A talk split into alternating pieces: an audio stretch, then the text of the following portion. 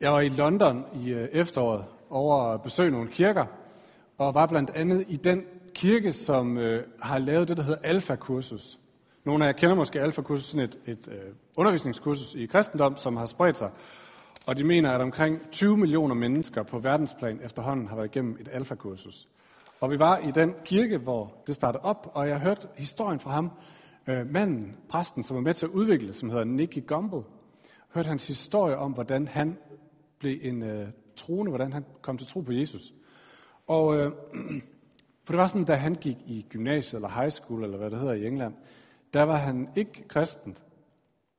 Og øh, så var der et par af hans venner, som en dag kom og fortalte ham, Nå, Nicky, vi er i øvrigt begyndt at tro på Jesus. Vi er blevet kristne. Og øh, Nicky, han blev straks meget bekymret. Han tænkte, og du fredsens, det er et eller andet sekteri, de er kommet ind i. Det er garanteret usundt, og det er garanteret farligt. Og øh, så han satte sig for, at han ville modbevise dem. Han ville sætte sig ned, så ville han kunne modbevise dem, fortælle dem, at de tog fejl, og de skulle skynde sig at komme væk fra det der. Så han øh, lavede en liste, intellektuel fyr som han var. Han ville øh, læse Koranen, så ville han læse Karl Marx værker, så ville han læse Sartre, og så ville han læse Bibelen. Så mente han, så han ligesom dækket det, det grundlæggende, religiøse og sådan eksistensfilosofiske, og så kunne han ligesom gå tilbage til dem og fortælle dem, hvorfor de tog fejl. Så det var hans plan. Han havde allerede på sit kollegeværelse en gammel bibel i en eller anden gammel oversættelse, så han tænkte, at det var oplagt at begynde med den. For nu havde han den ved hånden. Så han satte sig ned en aften og støvede øh, Bibelen af og fik den åbnet, og så gik han i gang. Han tog Nye Testamente, fordi han tænkte, det var nok mest øh, oplagt, og så gik han i gang, læste Matthæus, læste Markus, øh, læste Lukas evangeliet, kom halvvejs igennem Johannes evangeliet, så faldt han i søvn. Vågnede næste morgen, læste resten af Johannes evangeliet, læste han Apostlenes gerninger, så læste han Romerbrevet, så læste han 1. og 2. Korintherbrev. Da han var kommet dertil på anden dag, så vidste han med sig selv, det her, jeg har læst, det er simpelthen nødt til at reagere på. Det har gjort så stort et indtryk på ham, det han havde læst, at han bare vidste med sig selv, det bliver nødt til at reagere på. Og få dage efter, så var han blevet en kristen. Så vil vi sætte sig ned læse igennem Bibelen. Nogle af os, der sidder her, vi ved godt, at ja, men det er, jo, det er jo sådan noget, Bibelen kan. Men ved vi det? Tror vi det? Ved vi det? Er der den kraft i Bibelen? Nogle af os kender måske overhovedet ikke Bibelen og tænker, wow, kan det lade sig gøre? Og det er noget af det, vi skal snakke om her i aften. For den første kirke, som jeg sagde før, så stod Bibelen som en af de ting, som ligesom blev en, en fastholdende og udrustende omdrejningsfaktor. Det gik fra at være, da Jesus døde og opstod og for til himmels, fra at være omkring 120 små forkølede øh, og bange mennesker, til i løbet af små 300 år blive et sted mellem 5 og 8 millioner mennesker. Og det blev en bevægelse, som forandrede verden, forandrede samfund, forandrede verden. Hvad var det, der gjorde, at de her 120 mennesker, de ikke bare gemte sig i et hjørne, da de blev forfulgt, men rejste sig, blev modige, frimodige, tog kampen op, han har sagt, og forvandlede verden. Hvad var det, der gjorde det? Og der står der, som, vi er, som jeg sagde i begyndelsen, at, at Bibelen stod helt centralt. Og jeg tror, venner, jeg tror, hvis vi vil være en generation, der er med til igen at forvandle verden, igen at give verden håb tilbage, igen at bringe skønhed og noget smukt ind i den her verden, så er der et eller andet omkring den her Bibel, som vi skal have fat i. Jeg tror ikke, vi kommer udenom.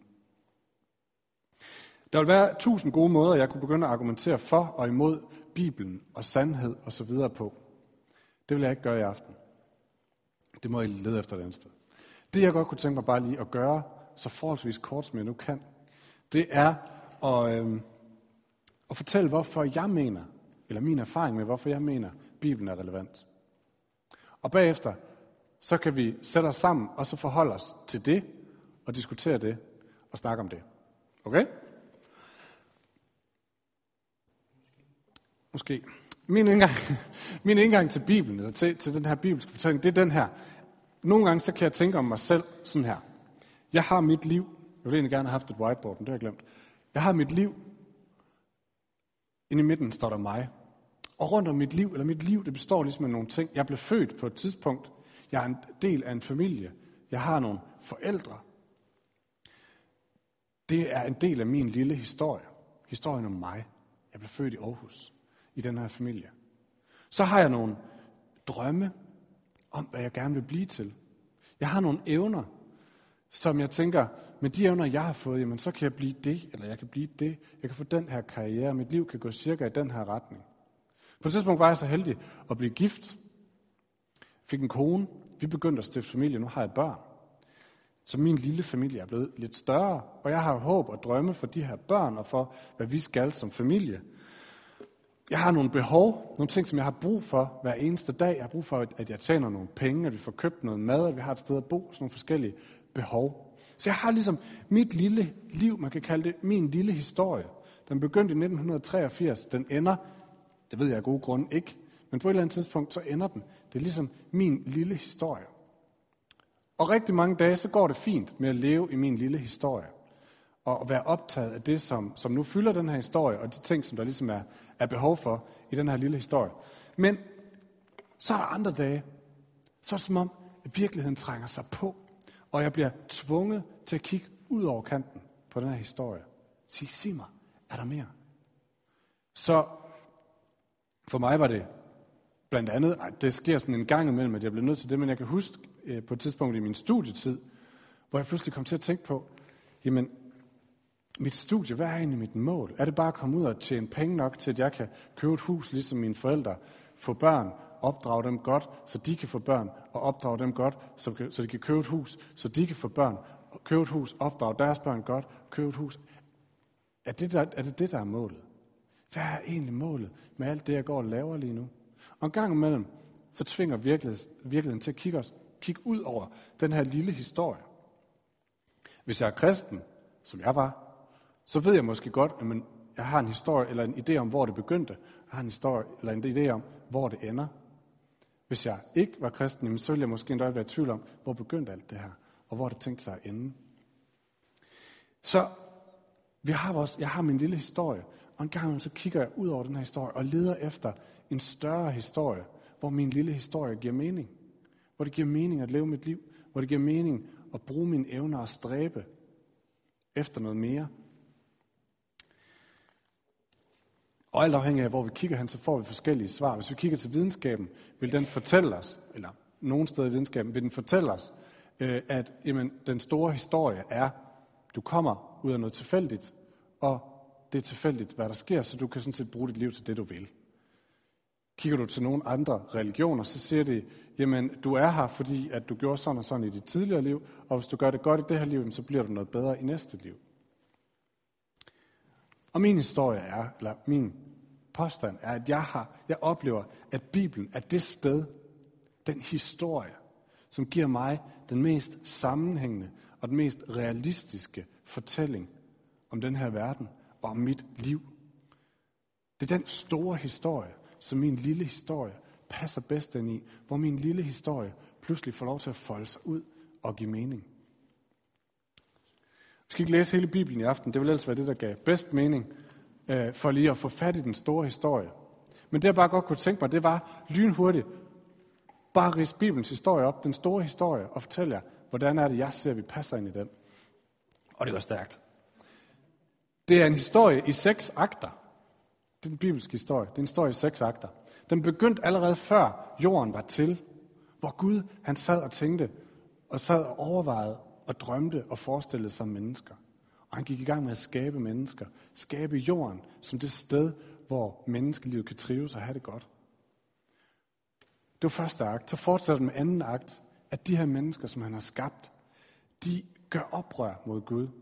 De vender sig i stedet for mod sig selv, og begynder at blive optaget af sig selv. Og Bibelen fortæller, at det åbner op for alt muligt ondskab, som pludselig får plads i verden. Ondskab, som ødelægger mennesker, som ødelægger skaberværket, som ødelægger naturen. Og på den måde så er Bibelen super realistisk. Fordi Bibelen fortæller, at verden er et fantastisk sted, men verden er også et ødelagt sted. Der er masser af godt i verden, men der er så meget ondt, der er ved at ødelægge og forsøge at ødelægge det. Så kommer tredje akt. Det er, hvor Gud han siger, jeg vil lave om på det her. Det, der gik galt, det vil jeg genoprette. Alt det, som er gået i stykker, det bliver sat sammen igen. Og måden, han gør det på, det er ved at udvælge sig et folk. Udvælge sig en familie, som bliver til en stor familie, som bliver til et folk. Og han siger, igennem det her folk, der vil jeg vise verden, hvem jeg er. Jeg vil velsigne det her folk, og det her folk skal blive en velsignelse for verden, så verden igen kan komme i kontakt med, hvem det er, jeg vil, så de kan komme ind i min plan om at genoprette det hele. Og en rigtig stor del af Bibelen handler om, hvordan det her folk, de kæmper med at prøve at være det her folk, der er øh, Guds folk og Guds velsignelse til verden. Og fjerde akt, det er ligesom toppen af den her historie, hvor Gud han selv træder ind på scenen som Jesus. Han træder ind, og så tager han kampen op mod ondskaben. Kampen op mod det, som har ødelagt verden. Og tager fat om roden på det, for at endeligt slå det ihjel. For fjerne det, så hans genoprettelsesplan kan fortsætte og kan blive virkelighed. Og så går femte akt i gang. Der hvor Jesus han står op og forlader jorden og sender helgeren. Og så siger han til sine venner, de her 12 mennesker, som har fulgt ham og set, hvad han har gjort, og begyndt at forstå lidt af Guds genoprettelsesplan. Forstå, hvad der sker, når Gud kommer. Så siger han, venner, modtag heligånden. nu er I kirken. Nu er det jeres opgave at fortsætte spillet. Og så kigger vi i skriften, lige som løfter dynen og kigger ind i 6. akt, hvor Gud han fortæller, at en dag, så kommer han igen. Og så vil han endelig gennemføre planen. Så skal alt ondt endelig fejes ud. Der skal ikke være gråd længere, der skal ikke være sygdom længere, der skal ikke være smerte længere, siger han. Sådan skal det blive en dag. Det sjette akt, og den ser vi kun lige en fli af. Men femte akt, det er der, hvor min lille historie passer ind i Guds store historie. Det er der, hvor vi har fået helligånden. Vi har fået opgaven. Vi er kirken. Men det vi ikke har fået, det er et manuskript. Vi har ikke en spilleplan eller en drejebog, hvor der står, hvad er så næste skridt for mig og min lille historie. Vi har de første fire akter. Vi kender instruktøren. Vi ved, hvad der er sket indtil nu. Vi ved, hvordan han handler. Vi kender hans planer. Vi ved lidt af 6. akt. Og så vil jeg bare få det her at vide. Værsgo, nu er det jeres tur til at spille 5. akt.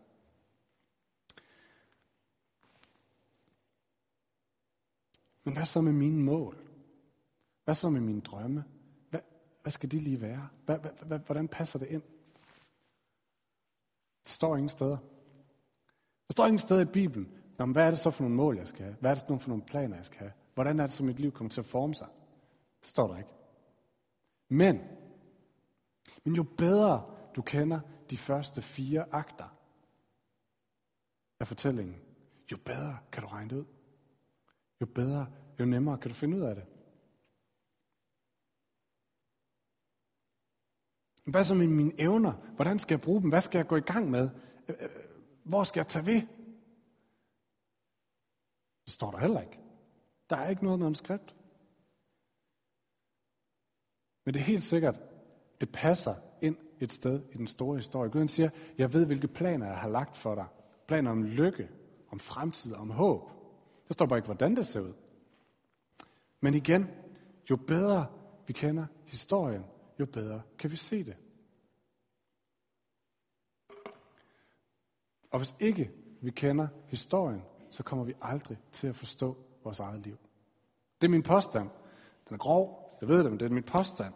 Prøv at Jesus, han, øh, Jesus, Jesus disciple Johannes, som skrev Johannes evangeliet, han siger, efter at han har skrevet hele beretningen om Jesus, så siger han sådan her, det her har jeg skrevet, for at I skal tro, at Jesus er Kristus, Guds søn, og for at I, når I tror, skal have liv i hans navn. Johannes skriver, jeg har skrevet Bibelen, min del af Bibelen. Ikke for, at I skal øh, få det rigtige svar, eller for, at I skal kende noget abstrakt. Nej, for, at I skal have liv. for at det skal blive til liv. For det skal blive en måde at leve på. Paulus han skriver senere, et hvert skrift er indblæst af Gud og nyttigt til undervisning, til bevis, til vejledning og til opdragelse, retfærdighed, øh, opdragelse i retfærdighed, så at det menneske, som hører Gud til, kan blive fuldvoksent, udrustet til enhver god gerning. Et hvert skrift er fyldt af ånd, sådan at når vi læser det, så bliver vi udrustet, så bliver vi modnet som mennesker, så kommer vi i kontakt med, hvem vi er. Så kommer vi i kontakt med, hvad er det, jeg er sat her for? Så kommer vi i kontakt med, hvordan er det, jeg skal spille min kort, for det her liv bliver et godt liv. Bibelen er en måde at forstå livet på, en måde at blive modnet på, som går ud over bare min egen lille navle. Så min påstand, og det skal være mit afsluttende ord her, min påstand er den her. Hvis ikke vi kender Bibelens historie, så lærer vi aldrig vores eget liv at kende.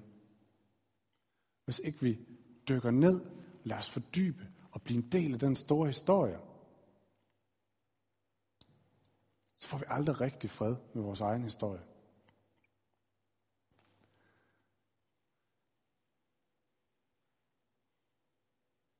Lad det være min udfordring til, hvorfor skal vi læse Bibelen? Hvorfor er Bibelen vigtig? Og jeg tror, det er det, de første, den første kirke havde fat i. Pludselig kunne de se, at mit liv handler ikke bare om mig og min lille navle. Nej, jeg er en del af en meget større historie. Og det sætter alting i perspektiv. Derfor var det vigtigt at blive med at fordybe sig i historien. Grave sig ned. Lære instruktøren at kende. Læse de første fire akter, så de kunne forstå, hvordan de skulle spille femte, så vi nåede til sjette. Derfor tror jeg, den er vigtig. Nu kommer der tre spørgsmål op. Og så kunne jeg godt tænke mig, at I lige blander jer lidt rundt. Sætter jeg 3 og 3, 4 og 4, som det lige passer. Og så snakker jeg om de her spørgsmål. Hvis du tænker, det har jeg faktisk ikke lyst til, det vil jeg gerne lige have for mig selv, fint. Så kan du bare sige nej tak, eller tage din telefon op og lade som om du er optaget. Så stepper du bare ud. Det er helt fint. Men ellers vil jeg opfordre dig til at, at snakke om det her. Og lad være med bare at komme med et fromt, hurtigt svar. Lad det lige synke ind. For det er vigtigt, det her venner. Det er det, der kan få lov til at røre noget og ændre noget.